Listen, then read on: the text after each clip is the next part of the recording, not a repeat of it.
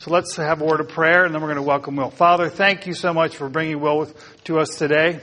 We ask your anointing upon him, God. Uh, loosen his uh, tongue to speak and loosen our ears to hear whatever you have to say to us today. We ask it in Jesus' holy name. Amen. Let's welcome Will. You're good.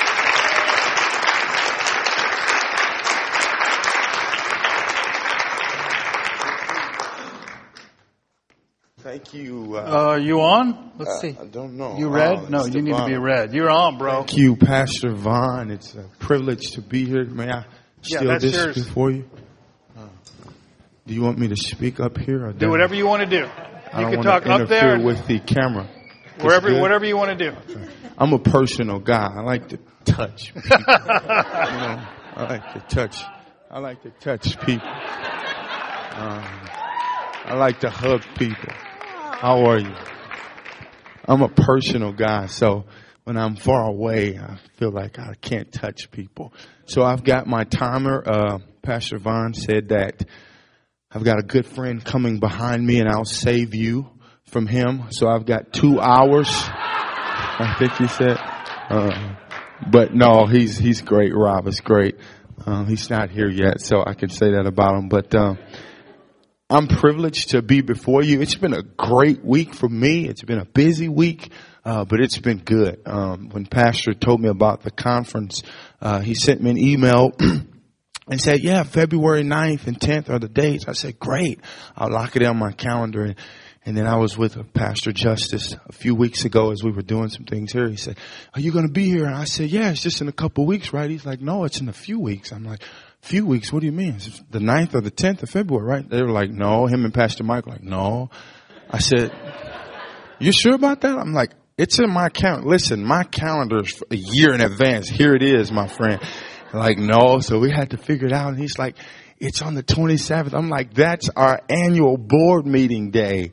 So we just finished our annual board meeting for our ministry uh, this year for 2015, and that was great. And I rushed over to take our board member to the airport, and rushed over here to come back. So I'm in a car, like praying, like Lord Jesus, help me with the word. I know you gave it to me. So today I'm just going to share my heart, guys. Um, as uh, Pastor uh, Vaughn said, uh, I'm an evangelist, a missionary evangelist. I travel. Uh, Rob and I have similar ministries, and we're just a little different, but obviously in color and in height. Um, but uh, we have we have a similar ministry, and um, my my heart is two things. My heart is is for the church, uh, the body of Christ, and my heart is for the people outside of the church, the lost. Um, and I, I think that that's God's heart, which in essence I, I believe that's your heart, but we all function differently. Uh, we have different gifts, different callings, different abilities. So we're all working toward the same goal, but we're functioning different and getting there. Amen. Uh, so today I'm just going to share a little bit about what he's asked me to speak on, abounding. Uh, I love that word. It's it's such a powerful word. Uh, my my scripture for the year that Jesus Christ gave me through the Word, and we were praying and fasting in January, kind of an annual thing that we do, and a lot of churches do. So we come together. That scripture was uh, John 15, abiding in Christ. Um, and it's just a great scripture. It blesses my heart every time I look at it. And God's just reminded me this year, man, if you're in Christ, you can do nothing without Him. It's just impossible to, to receive the proper nutrients and, and, and spiritual food and all those things if we separate ourselves from Christ. So uh, John 15 has kind of been my memory verse for the year and I'm just going through it line by line every day and just trying to memorize, uh, John 15 this year. So I'm really excited. Um, to tell you a little bit about me, my lovely wife is here. Uh, she's not uh, a minority today. Uh, she stands in the crowd, um, but I want her to stand. Uh, Jennifer, can you please stand for me? Um, Jennifer, stand, please. Yeah, yeah. Uh, yeah, that's my wife. So, thank you. Uh, I, I, men, if you go anywhere and you have a wife and you're speaking, don't forget to do what I just did. Because if you do, there's a thing that most of you probably have in your house and it's called a couch. Uh, and, and you'll find that being your place of, of, of rest. So, um, let's just go to, to the Lord in prayer. I know He's already prayed, but I love prayer. Um, and just ask for the Lord, uh, as His presence is already here, but just ask Him to speak to us within this context in this session, uh, about what He's asking us to do. Uh, if James says not only be hearers of the word, but also doers. So we want to pray and just invite the Holy Spirit to continue to do what he's already doing and speak to our hearts about what does it mean to abound in love. Uh, so Father, we are grateful to meet. Lord, I thank you for my brothers and sisters in this local body here at Liberty uh, for the work that you're calling them to in this O'Fallon community area and, and, those beyond. Father, I thank you for their commitment today to come and, and grow in, in the word and in deed. And I pray, Lord, that as your spirit is already here, that you would uh, minister to our hearts in a very specific yet tangible way God, that you would be glorified through the application of our lives that we would get from this word today. So we are excited. We thank you. God, we give you the permission to come and wreck us. Tear us apart because you're the potter and we're the clay because we know that you can put us back together to form what you would have us to be. So Lord, we thank you today and we invite your presence and we ask in Jesus name. Amen. So I want to tell you a little bit about uh, just kind of some things early on. Uh, Hannah, a good friend, it's so great to see her, pastor's daughter. Uh, we were involved in this thing called the Ferguson Response, and many of you may may know about that. I see some similar faces. Uh, a good friend of mine, Jonathan Tremaine, he goes by JT. The Lord just gave him this burden to come to Ferguson, uproot his family for 30 days or 40 days, and and and, and the Lord just miraculously provided. That budget was about fifty thousand dollars, and I've never seen money raised that fast. So we know it was the Lord. So Jonathan and I met one day and just, it was just a divine connection, literally. We met one day, uh, after a text message that we received from a friend of ours, a mutual friend in Indianapolis. And, uh, the next day we were walking into a meeting with who? Rob Welch. And all of a sudden we bump into each other and it's this other, it's this other black guy. And I'm like, okay, there's not many of you coming around here. What's your name, brother? And he said, you know, I'm JT. He says, who are you? I said, my name's Will. And he looked at me. I looked at him. He looked at me. I looked at him. I said, did you receive, are you the Will? And we just looked at each other like, stop it. and it was just this God ordained moment that we met. Um, but in Ferguson, you know, God really challenged me uh, and my wife, and I'm sure those who had a, a, a part in that. God really challenged me in this in this concept of love. He really did. He challenged me in this concept of love because with all of the unrest and the things that were going on in Ferguson, you know, some people were asking me, you know, how is it, you know, as an African American, I grew up in a city uh, that most of you drive past going toward Illinois and you don't stop. It's called East St. Louis, Illinois. Um, I grew up in East St. Louis, Illinois, which was 10 times worse than Ferguson probably ever was and or would be from a historical standpoint. Um, and people would ask me, you know, during this time, how, how are things, you know, uh, tell me about it. You know, you've got some inside information. And, and I, and, and this is one of the things that I share with people, you know, uh, one, as much as we don't want to admit it, can I be honest? Okay, because I'm an honest guy anyway.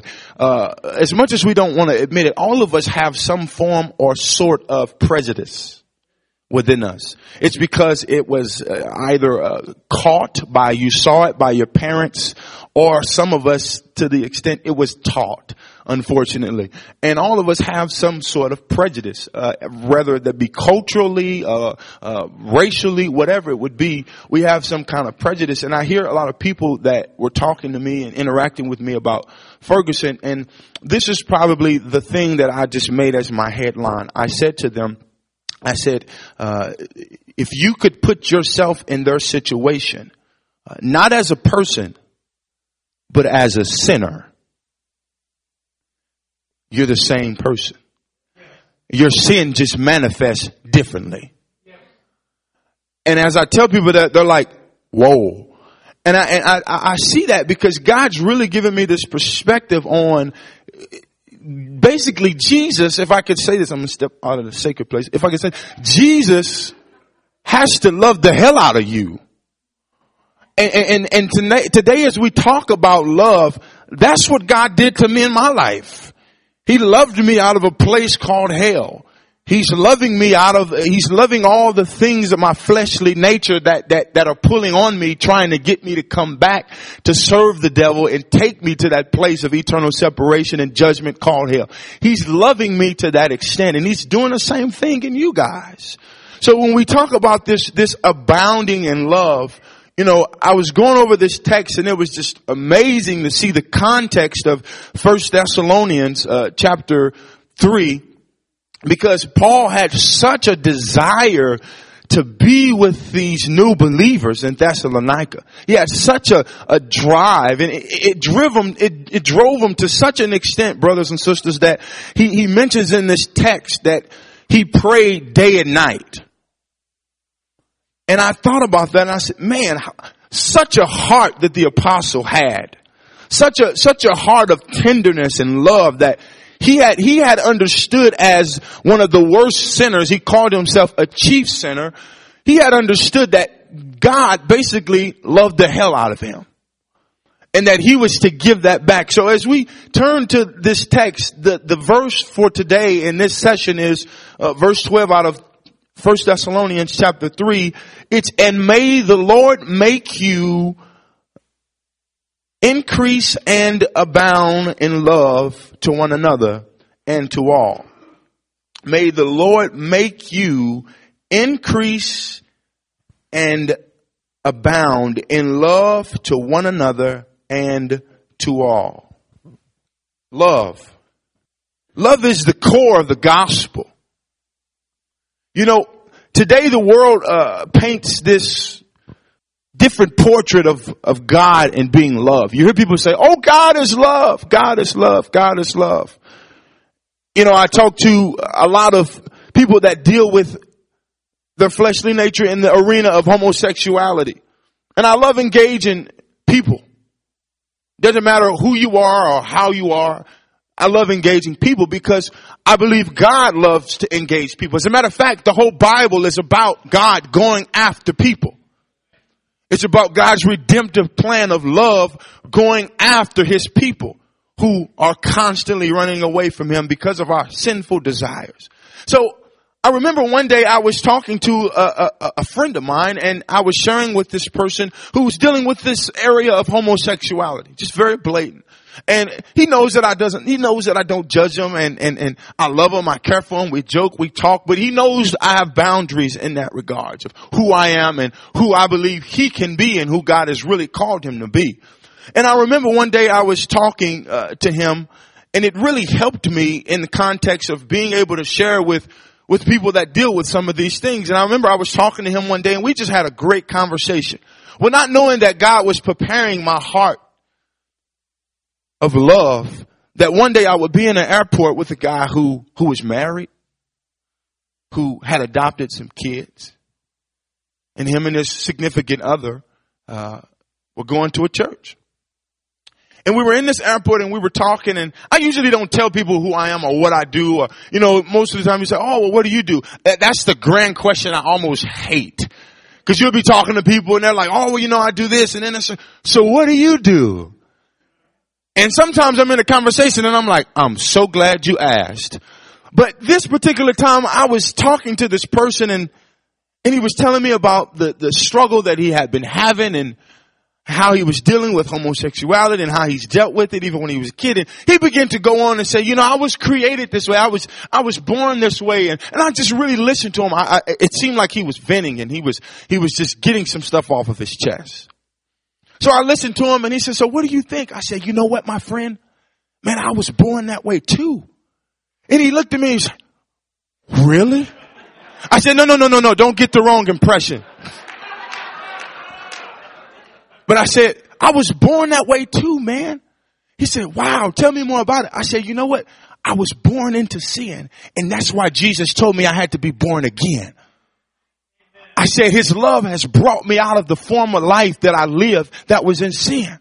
I said his love has guided me into this all-consuming relationship to experience his love and be able to share his love with other people. I said, my friend, Jesus Christ died for the way that you're living. I said, there's, I said, listen, you're not about, you're abounding in homosexuality, but in all honesty, you're really bound in it. I said, but Jesus came to set you free that you may abound in him and not be bounded up in what you're in. So today, if I were to even title this message, I would call it love not bound, but abounding. So as I read this, I began to think about something and I remember one day I was making a cake. I love cakes. My wife will tell you I'm only thin because I'm living off marginal.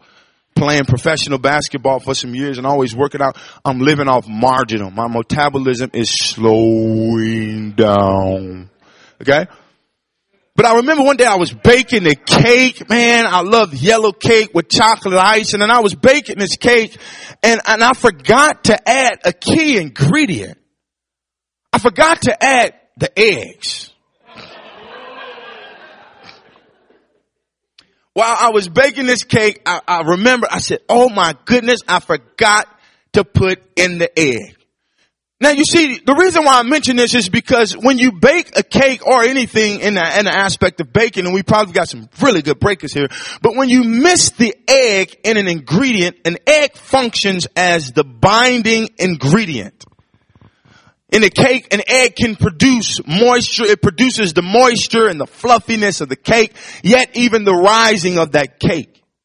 And I, I, I baked this cake and man, it came out flat as a cardboard.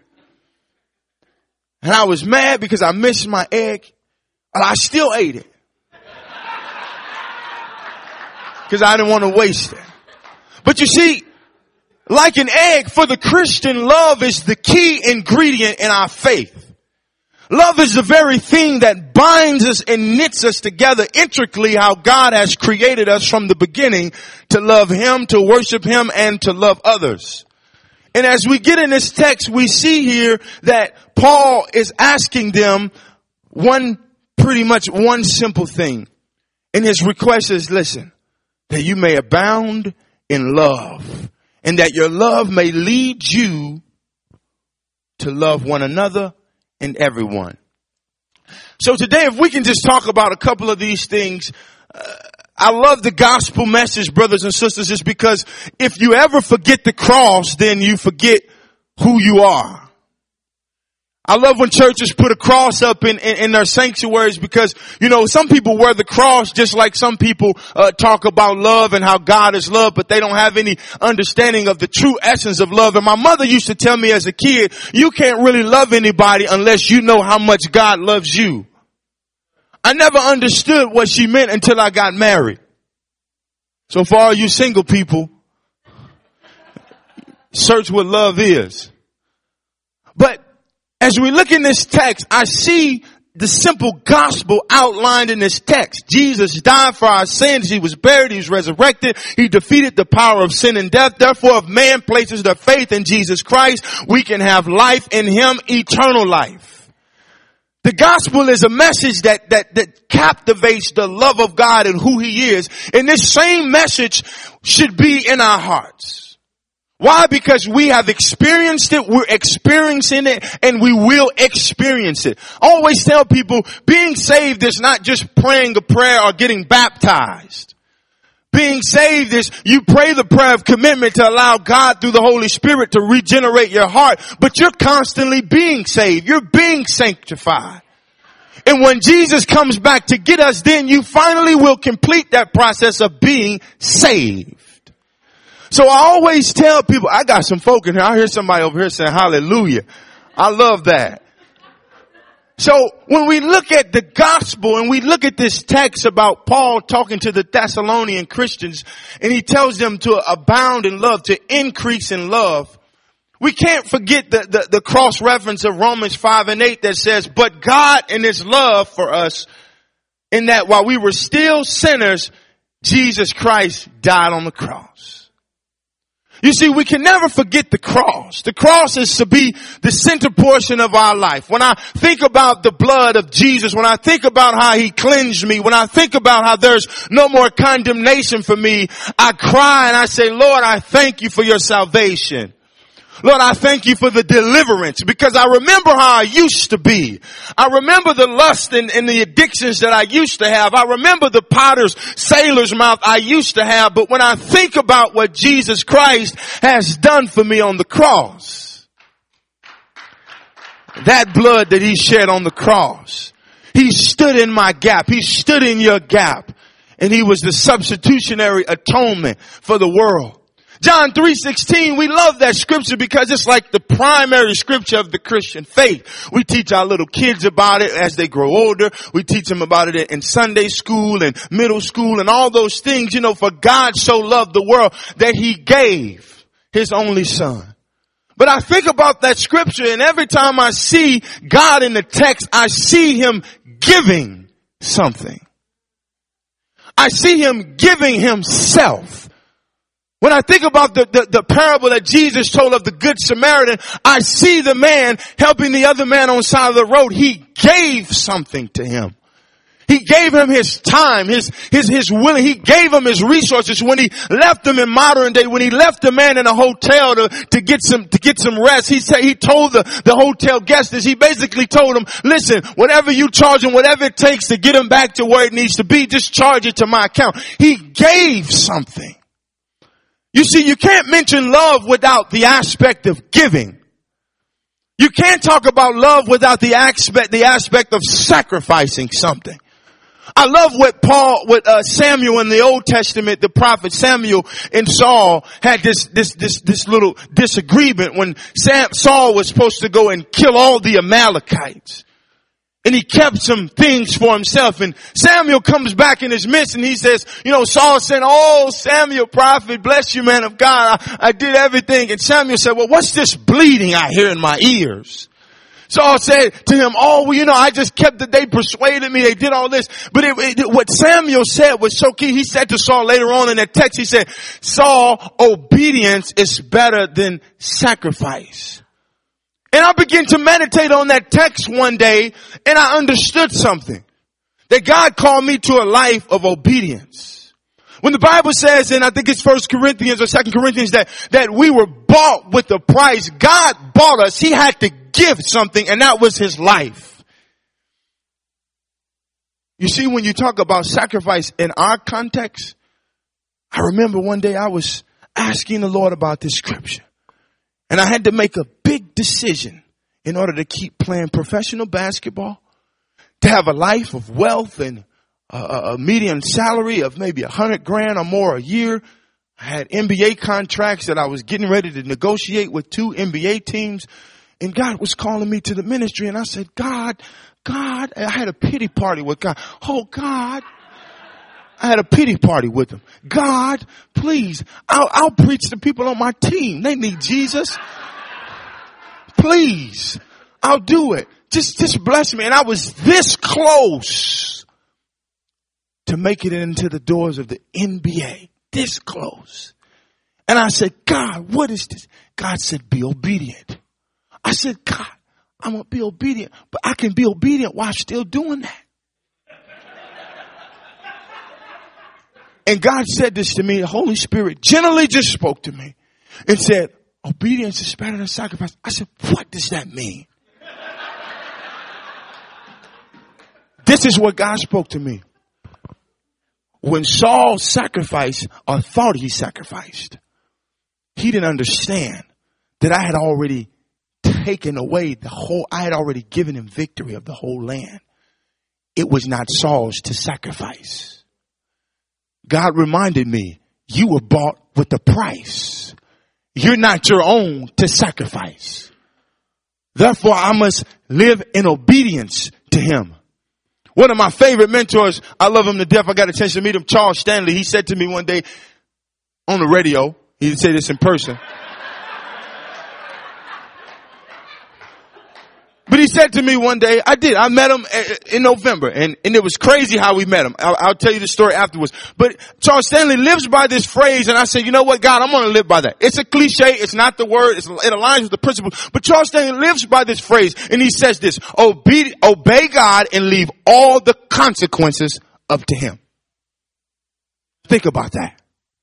What is God asking you to do? Who's God asking you to love? Where's God asking you to go? Don't think you can sacrifice.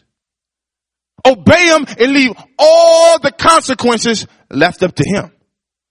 So as I was looking at this scripture and I was just seeing the gospel and I was seeing Paul basically give this purpose. His purpose in writing this particular letter and for this chapter is basically this, that the Christians in Thessalonica would be established and that they would be encouraged in their faith.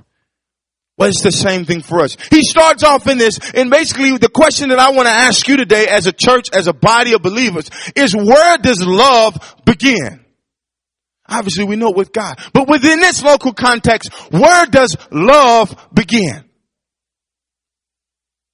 Well, the first thing I want to point out to you that Paul says, he says that the Lord may make you, you, as an individual. You see, what I love about churches is we can look good together, but man, we're at a church and I love, I liken churches to hospitals because sometimes crazy homes because you got people in the church that are crazy. You got people in the church that are sick. And that's why we're here. Because we know that the doctor is here. Jesus Christ is the author, the finisher of our faith, the beginning and the end, the healer, the alpha and omega. He's here. His presence is here. When we come to community together, Jesus Christ meets us here. That's why you have sick people coming to the hospital. You see, there is no perfect church. But you know, I love what the Bible says because when you have love, it covers the multitude of sins. By God's love, we see that already in the text, in the scripture, in the gospels, that by His love, it covers the multitudes of our sins and the sins of the world. But you see, as Paul talks here to the people and the question that I pose to you, where does love begin? It begins first with you personally. It begins with your heart. It begins with you allowing God to deal with the issues and the messed up stuff in your heart. The prejudices, the cancer that, that's activating things and making you grow bitterness and making you go jealous and not love people the way the Bible, the authority of God's word would call us to love people. You see, this word that he uses is agape, and some of us know this word. We study. We know the agape. It's this selfless love. It's this love that looks out for the interests of others. It's a, it's a giving love of yourself. He talks about this agape love. Well, the first place love must begin is you. But secondly, I want, I want you to look at something kind of in a more micro aspect. I want you to look at the body. You as a church. And listen to what he says here. He says not only that and the Lord may make you increase and abound, which is a plural word in love, but he also says to one another. You make up the one another's. But you see, just as I was saying earlier, you can't know how to love anybody until you first deal with yourself. You can't express the love towards someone else if you haven't experienced the true revelatory love of God in your own heart. Some of the most, some of the most people, there's a thing in counseling when you counsel people, hurt people hurt people. When you've got some hurt, when you've got some junk, when you've got some stuff that you gotta allow God to deal with, you hurt other people. And in essence, you hurt that person to the point that they're gonna hurt somebody else and it becomes a chain reaction. That's why it's unity, a lack of unity in the church. That's why it's division within the churches is because you got hurt people hurting other people. We've got to look at ourselves in context as the body. I love the scripture in John chapter 13. It says this, verse 34 and 35, it says that Jesus is talking and whenever Jesus is talking, you better listen. Whenever the Bible got blood in it, which I call red, you gotta listen to it. You gotta listen to the whole book. But when Jesus is talking, you gotta really listen. And he says this, he says, a new commandment, John chapter 13 verse 34 and 35, a new commandment I give to you. Who is you? Somebody say you. That's me and you.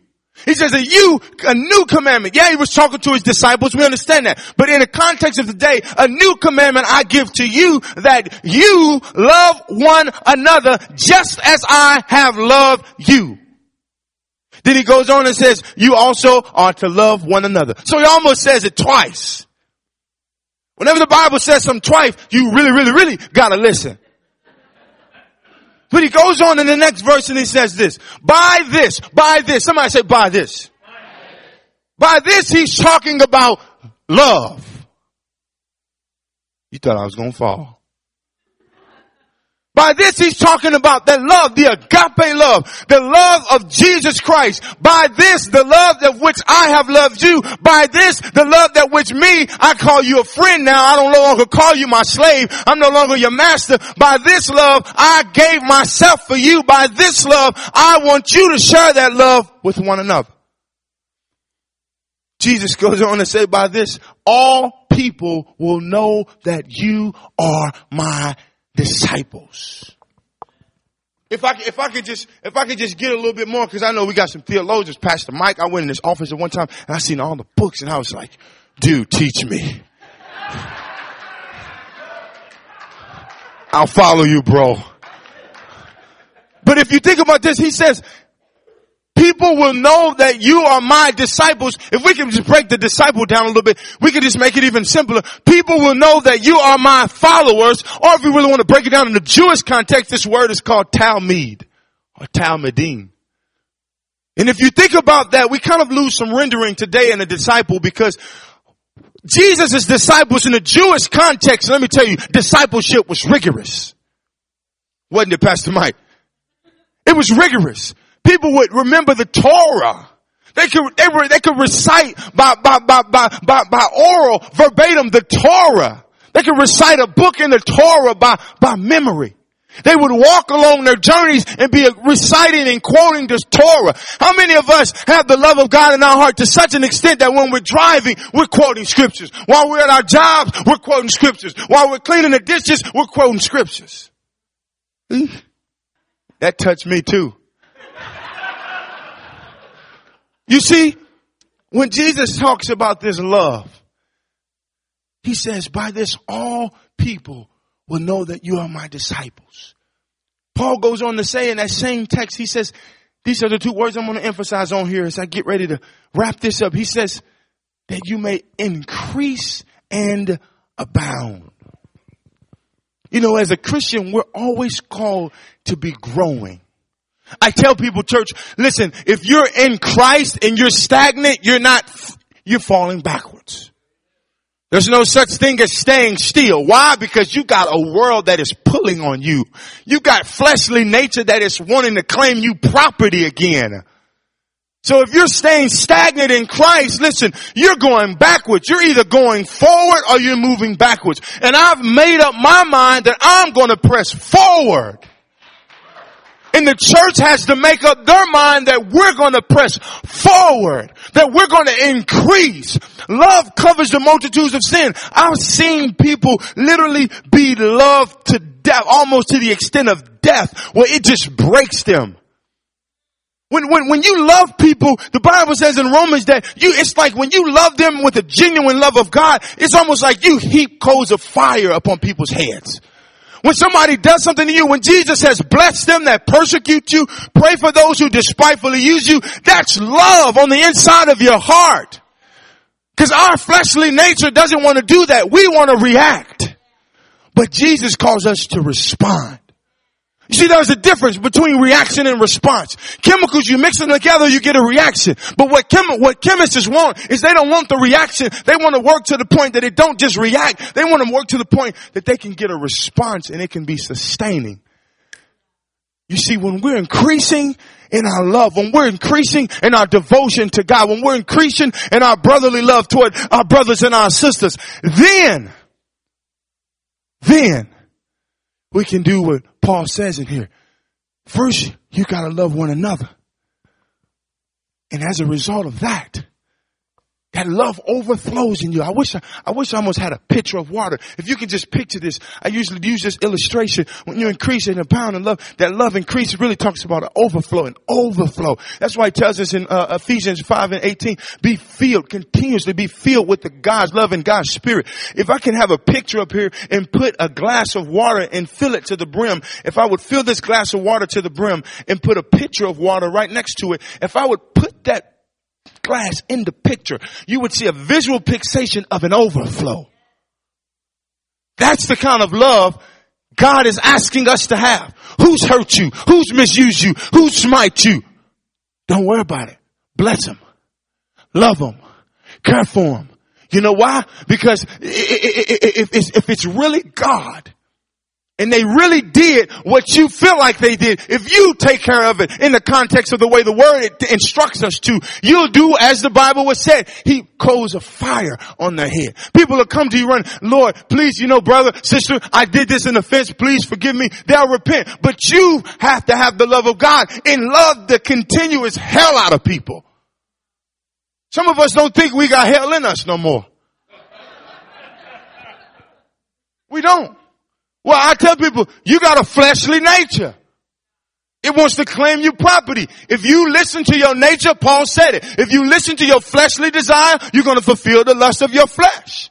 But if you listen to your spirit, you're going to fulfill whatever one you feed, that's which one is going to win. That's what's going to win.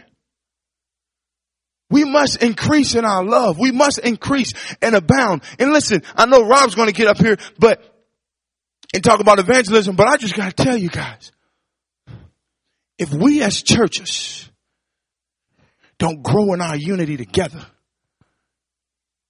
God won't allow us to reach those who need to be reached. He won't. Acts 242 to 47, somebody preached on that earlier, I think. I love it because it's the New Testament model of church. But the people were so devoted to one another. If you read Romans 12, there's the word one another is in Romans 12 through I think chapter 13. I don't know how many times. One another. As a body, we have to have, have love and have common interest for one another. And by us loving one another, that shows us that we are in Christ. That shows us that we are bound in Christ. It's like if you would just sit yourself in the seat. Listen, think about loving somebody. Think about caring for somebody. Do you see the needs of your brother and your sister in the congregation? Do you see or did you hear about their light bill that's getting ready to go out? Did you hear how their kids need? Listen, don't worry about my finances. I see a need. I'm going to go meet his need and allow God to do what he can do for me. But you see, that's giving. Americans don't like to give. We want to receive all this food, all this food. You see, that's why I like fasting. I love fasting. It's a proponent of my ministry. Some of my friends, I say fast with me. They said, nope. you fast too long. I said, no, I don't. Uh, no, I don't. And I don't say that boastfully. I say, you know what? This food is good. It's, it's made to, for us to survive. Some of it has got some preservatives and things, but that's okay. But it's, it's made for us to survive. It's made for us to have nourishment. But you see, when you talk about this component of fasting, uh, I, I, one of my friends, I challenged him. I said, go on the fast with me uh, we're doing this fast. He said, okay. And he said, the Lord spoke to him and he said, I want to do three days of absolute fast. And I said, wow, praise God, man. And we met for prayer. He's a minister. We were meeting for prayer. And I said, we're going to meet every week for prayer. We're going to pray for your family. We're going to pray for your, your ministry. We're going to pray for the church, the churches. We're going to just have a time with God. Oh, New Testament way, upper room stuff. You know what I mean? Hey, uh, I said, we're just going to meet and just entreat God. He said, come on, let's do it. So we pray and we pray. We meet together he tells me this story. He tells me this great story. And he says, I went on the fast and he said, when, when I was fasting, uh, uh, uh, uh I got so weak. It was my third day because I did an absolute. I just did three days. And I felt the Lord compelling me. And he said, my wife, I got up in one morning and my wife had begun to, uh, see me struggle. And he says, I got up and I was like this. And I just, as he said that, he said he just got up and he just began to walk and he tried to put on his pants and he just fell back down. And as he said that, I just began to cry. I just began to cry. And I can see his eyes tearing up as he told me. And his wife said, call off of work, babe. Please just call off of work. And he said, no, no, no. God told me he was going to give me strength. And he said, it's the moment that he said that, he said he heard the Holy Spirit say, read the Bible. And he said he picked up the Bible and he sat down and he started reading. And in about two minutes, he read, he read, he read. And he closed the Bible. And the Lord said, get up. And he got up. And he said he felt like a cloud came over him. And as soon as that happened, he took a step and the light clicked.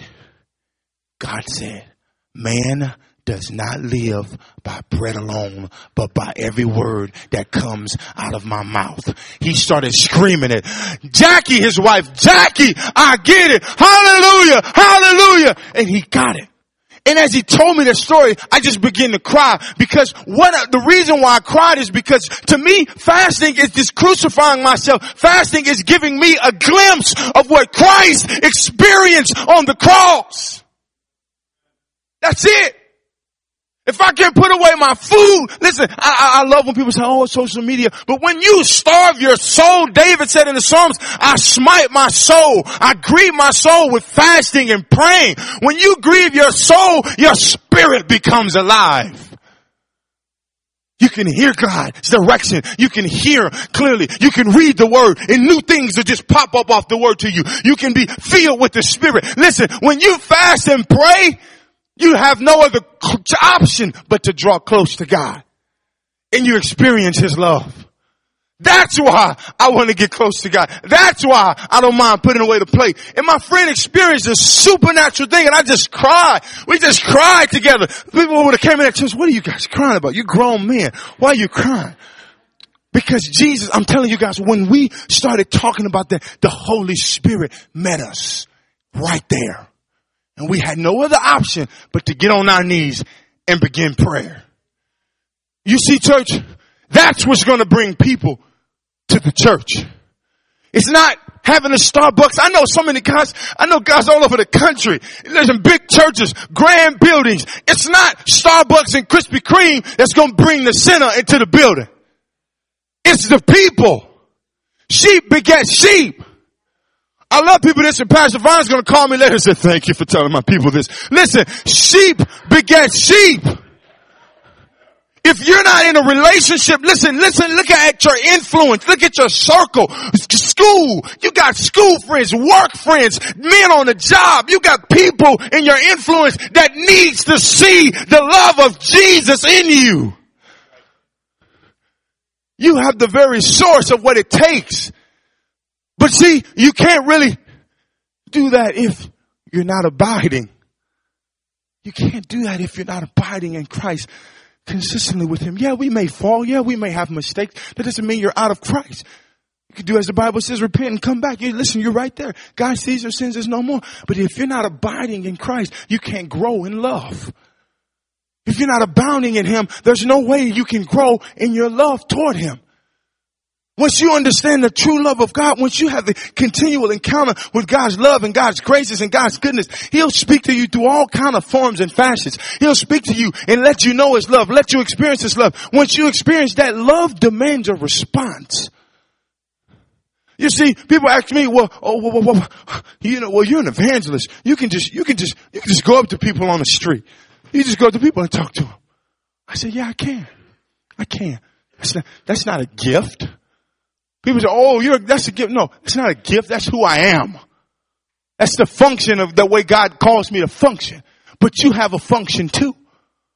Some of you have the gift of hospitality. Some of you have the gift of mercy. Some of you have the gift of giving. Some of each and every one of you have a gift. What's your function?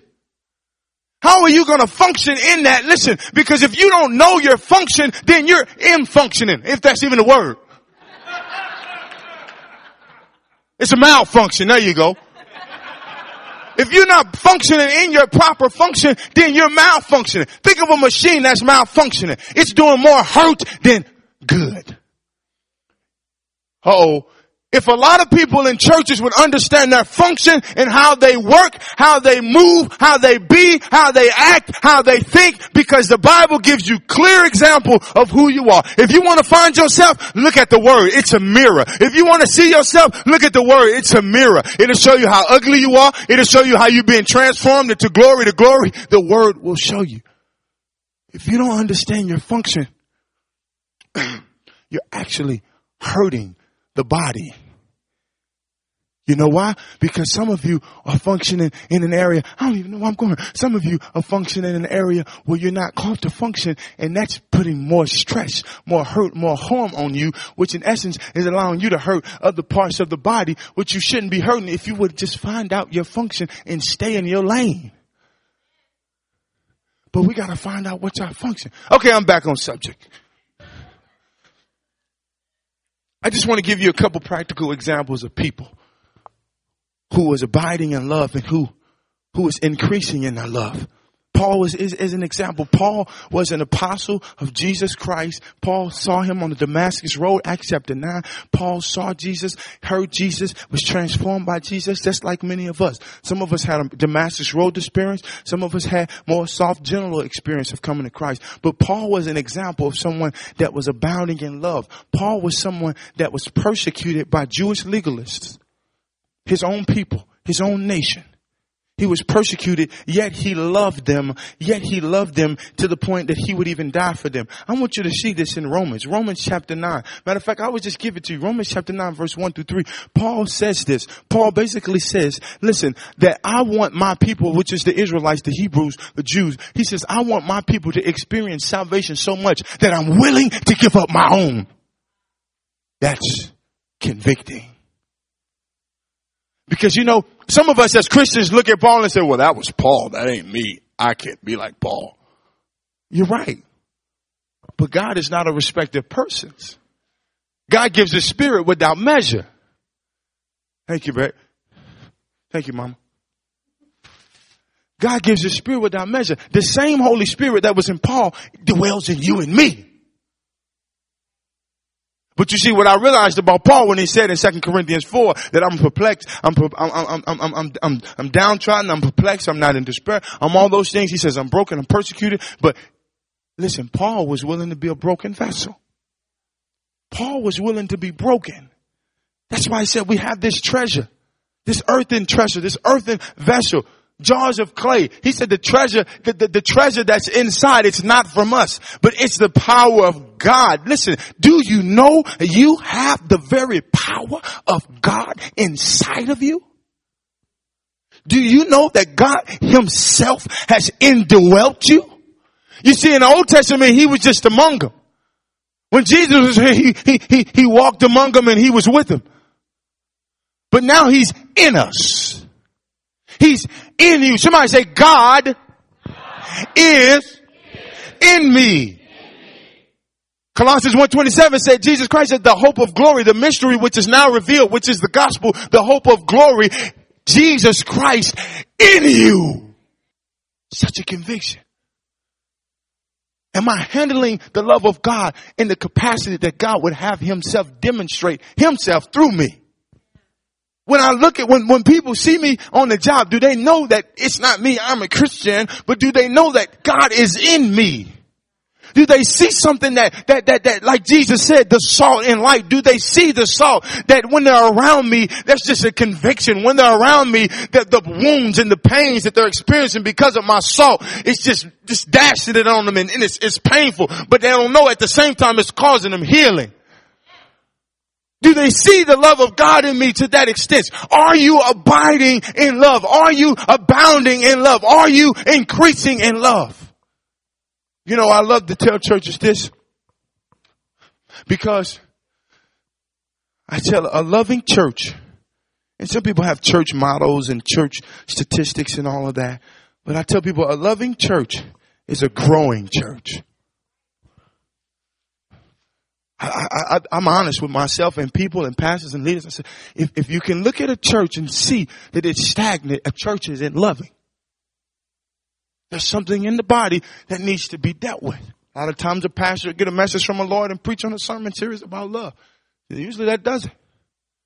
You see, church, Paul was that very example of love. He, he loved, he loved the Jews so much, the people that persecuted him because God, Christ had revealed himself to him in such a way and was wanting to use him to reach them. He loved himself in such a way that I can just imagine Paul sitting and crying sometimes saying, God, reveal yourself to him. God, awaken them. God, show yourself to them. I'm willing to give myself up that they would come to you. That's a bold statement. Another example as I close here, another example is Joseph. Oh, how I love Joseph. Because Joseph's life is, is similar to some of ours. You see, Joseph went through 13 years of persecution because of the envy of his brothers. Some of us have dealt with envy of others, envying us in our lives. Some of us have been marginalized and left out. You were the last child or your father didn't love you the way that he, he you know he should have. Your mother didn't care for you. And, and, and when, isn't it funny when love isn't in the center of a house, people are dysfunctional? Isn't that funny? When the father is not present in the house, the love and the presence of an actual father that's being led by God, when that's not in a home, the home is dysfunctional. You see, I love Joseph's story is because Joseph's story is, is, is similar to a lot of us, as I said. And Joseph was persecuted for 13 years because of the envy of his brothers. But the funny thing about Joseph's story is he loved them. All that he went through when he saw his brothers and he knew that it was them, the Bible tells us throughout Genesis that Joseph would weep, he played some games with them, some mind games with them, but, but it was because he wanted them all to be present. He wanted the unity of his family back that he once had when he was a young boy.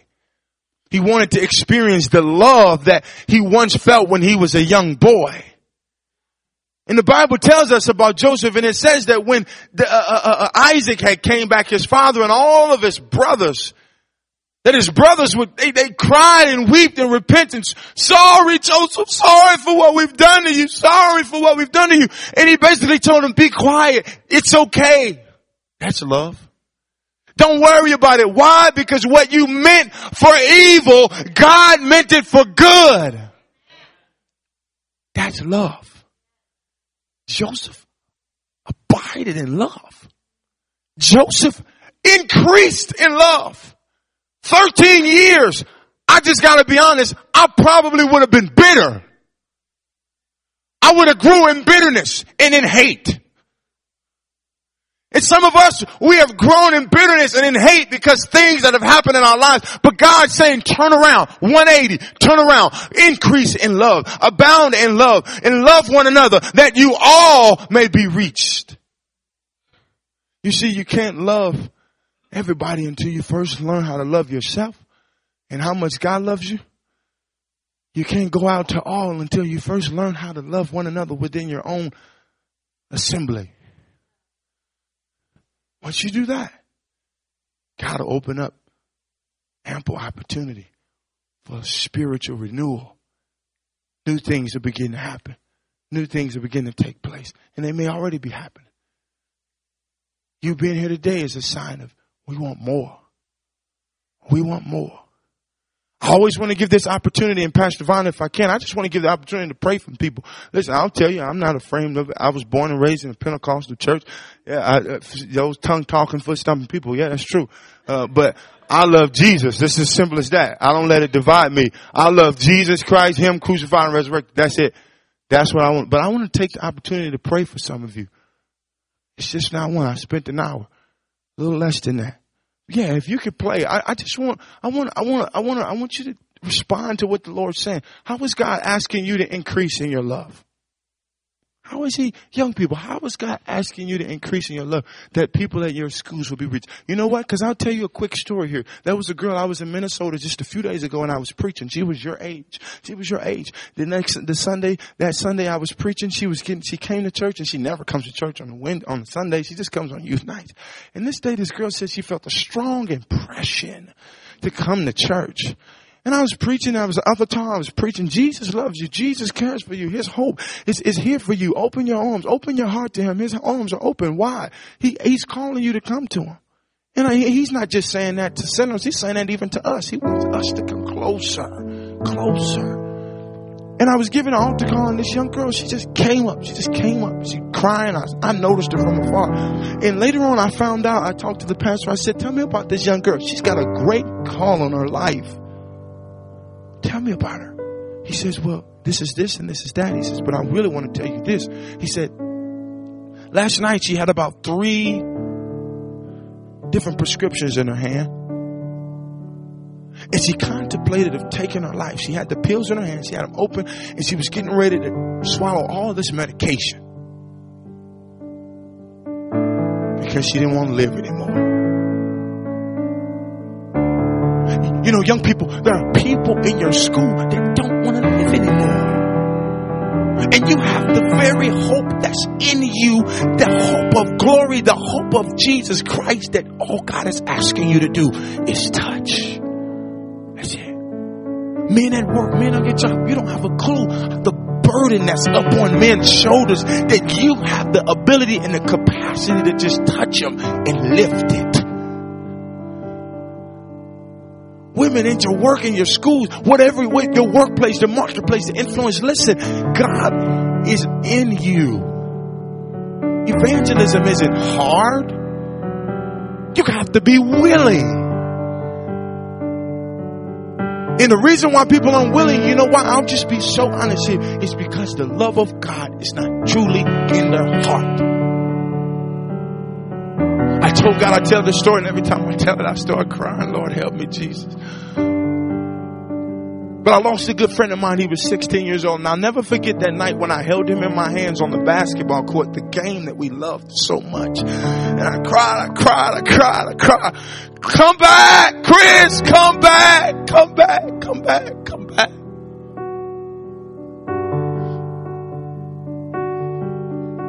Never did come back that night. We buried him a week later. But I told God, I'm going to tell the world who you are. The world. By radio, TV, television, social media, however you would allow me to do it, I'm going to tell them about you because they mean that much to you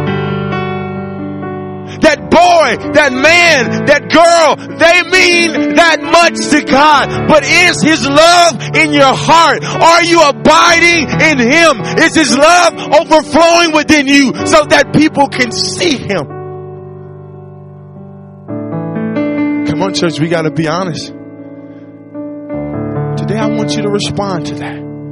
Some of you may need a refilling of God's love. Some of you might need another touch of God's love. And I just want to just create a small presence of the altar time. Rob with mine because he can come in too. But I just want you to respond. It's God calling you. He's calling you to increase. He's calling you to abound in your love toward Him. He's calling you, church. He's calling you. He's saying awaken. He's saying arise. He's saying be active in O'Fallon. Let the people know that Jesus is here. Not Liberty Christian, but that Jesus is here. Why is he here? Because he's in me. What is God saying to you today? I just invite you at this time to stand with me. Stand with me. And I just want to take an opportunity. It won't be long. I'll spend five minutes. I just want to take an opportunity to pray for some of you. You know, I told you earlier, let God do a breaking in your heart. Let God, let God, let God break you. Some people don't want to be broken. You can just make your way down to the altar this time if you want to pray. Some people don't want to be broken for God. We're too hard, callous. We're too, we're too stiff. Jesus was broken. John 12, 24 says, unless a grain of wheat dies, unless a grain of wheat goes into the ground and dies, then it can't produce the fruit. Guess what, church? If you're a seed, guess what's in you? Some people look at me and say, I'm only a seed. You're not just a seed, you're a plant. That plant is in the seed, but you just can't see it yet. Love is the very thing that's going to grow it. What is God saying to you today? Who's God asking you to reach? Who's God asking you to love? Who's God asking you to extend your hand to? Come on, I just invite you. If that's you, let God just touch you right now. Let God feel you. Let God have it. Let, let you and God have an encounter, a supernatural encounter with God in His presence. Thank you. Just cry out to Him. That's all it is. I'm gonna just pray, Father. I just thank you for those who are who are willing to be broken. Even if you're in your seat, if you're not able, if you're willing to be broken, let me tell you something. When the treasure of God is in you, listen, when you're broken, it flows out of you. It flows out of you.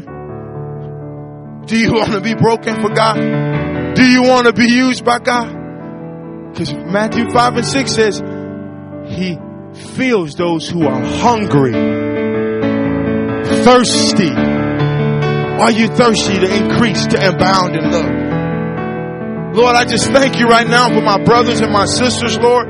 I thank you, Lord God. Thank you for the, the heart that you're doing, that you're transforming in this brother.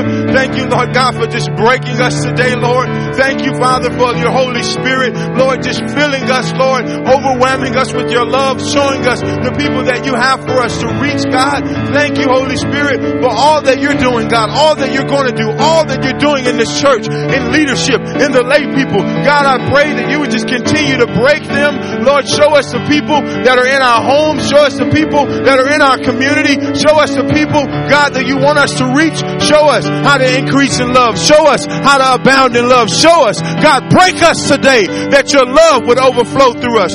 Give us wisdom. Give us wisdom. You said if we would ask for wisdom, you would not withhold it from us, but you would give it to us liberally. God, we thank you for wisdom to reach our community, to reach our spouses, to reach our family, to reach our friends. God, we thank you for your power of your spirit that is in us, that would fill us, that would fill us with your glory. Lord, you are in us, Christ, the hope of glory. You are in us. You are in us. Thank you, Father. Oh. Oh.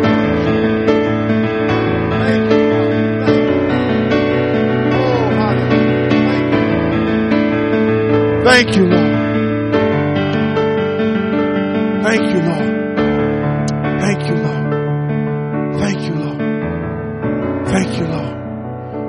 Thank you for breaking us. Touch these young people. God, they're the next generation.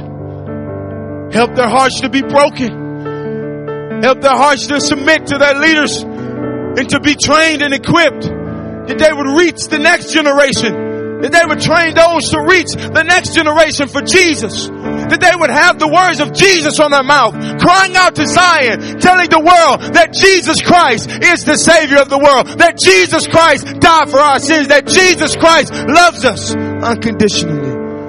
Touch our young people, God. We thank you for what you're doing in us today. Hallelujah. We praise you, Lord. We give you glory. And we ask it all in Jesus' name. In Jesus' name. Amen. Pastor Bob.